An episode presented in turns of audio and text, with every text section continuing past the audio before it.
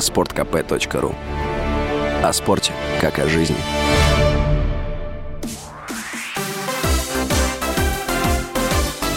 Новости спорта.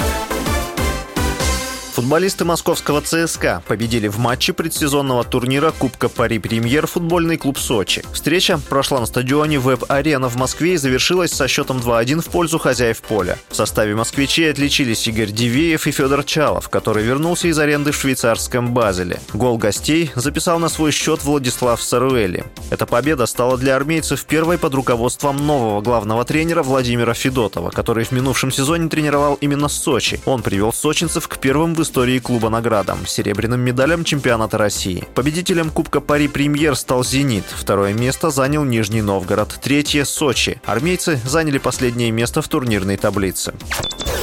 Испанский теннисист Рафаэль Надаль отказался от участия в полуфинале Уимблдона, где должен был встретиться с австралийцем Ником Кириасом. Об этом 22-кратный победитель турниров «Большого шлема» заявил на специальной пресс-конференции. Накануне 36-летний теннисист провел тяжелейший пятисетовый матч против американца Тейлора Фрица. Во втором сете он взял медицинский тайм-аут, но в итоге продолжил встречу. Позднее врачи выявили у Надаля 7-миллиметровый разрыв одной из мышц живота. В начале июня Надаль с травмой голеностопа сумел выиграть Ролан Гарос. После окончания турнира он заявил о намерении приостановить карьеру для лечения стопы. В частности, он сообщил о пропуске всех турниров травяного сезона. Однако позднее теннисист все же решился отправиться в Англию.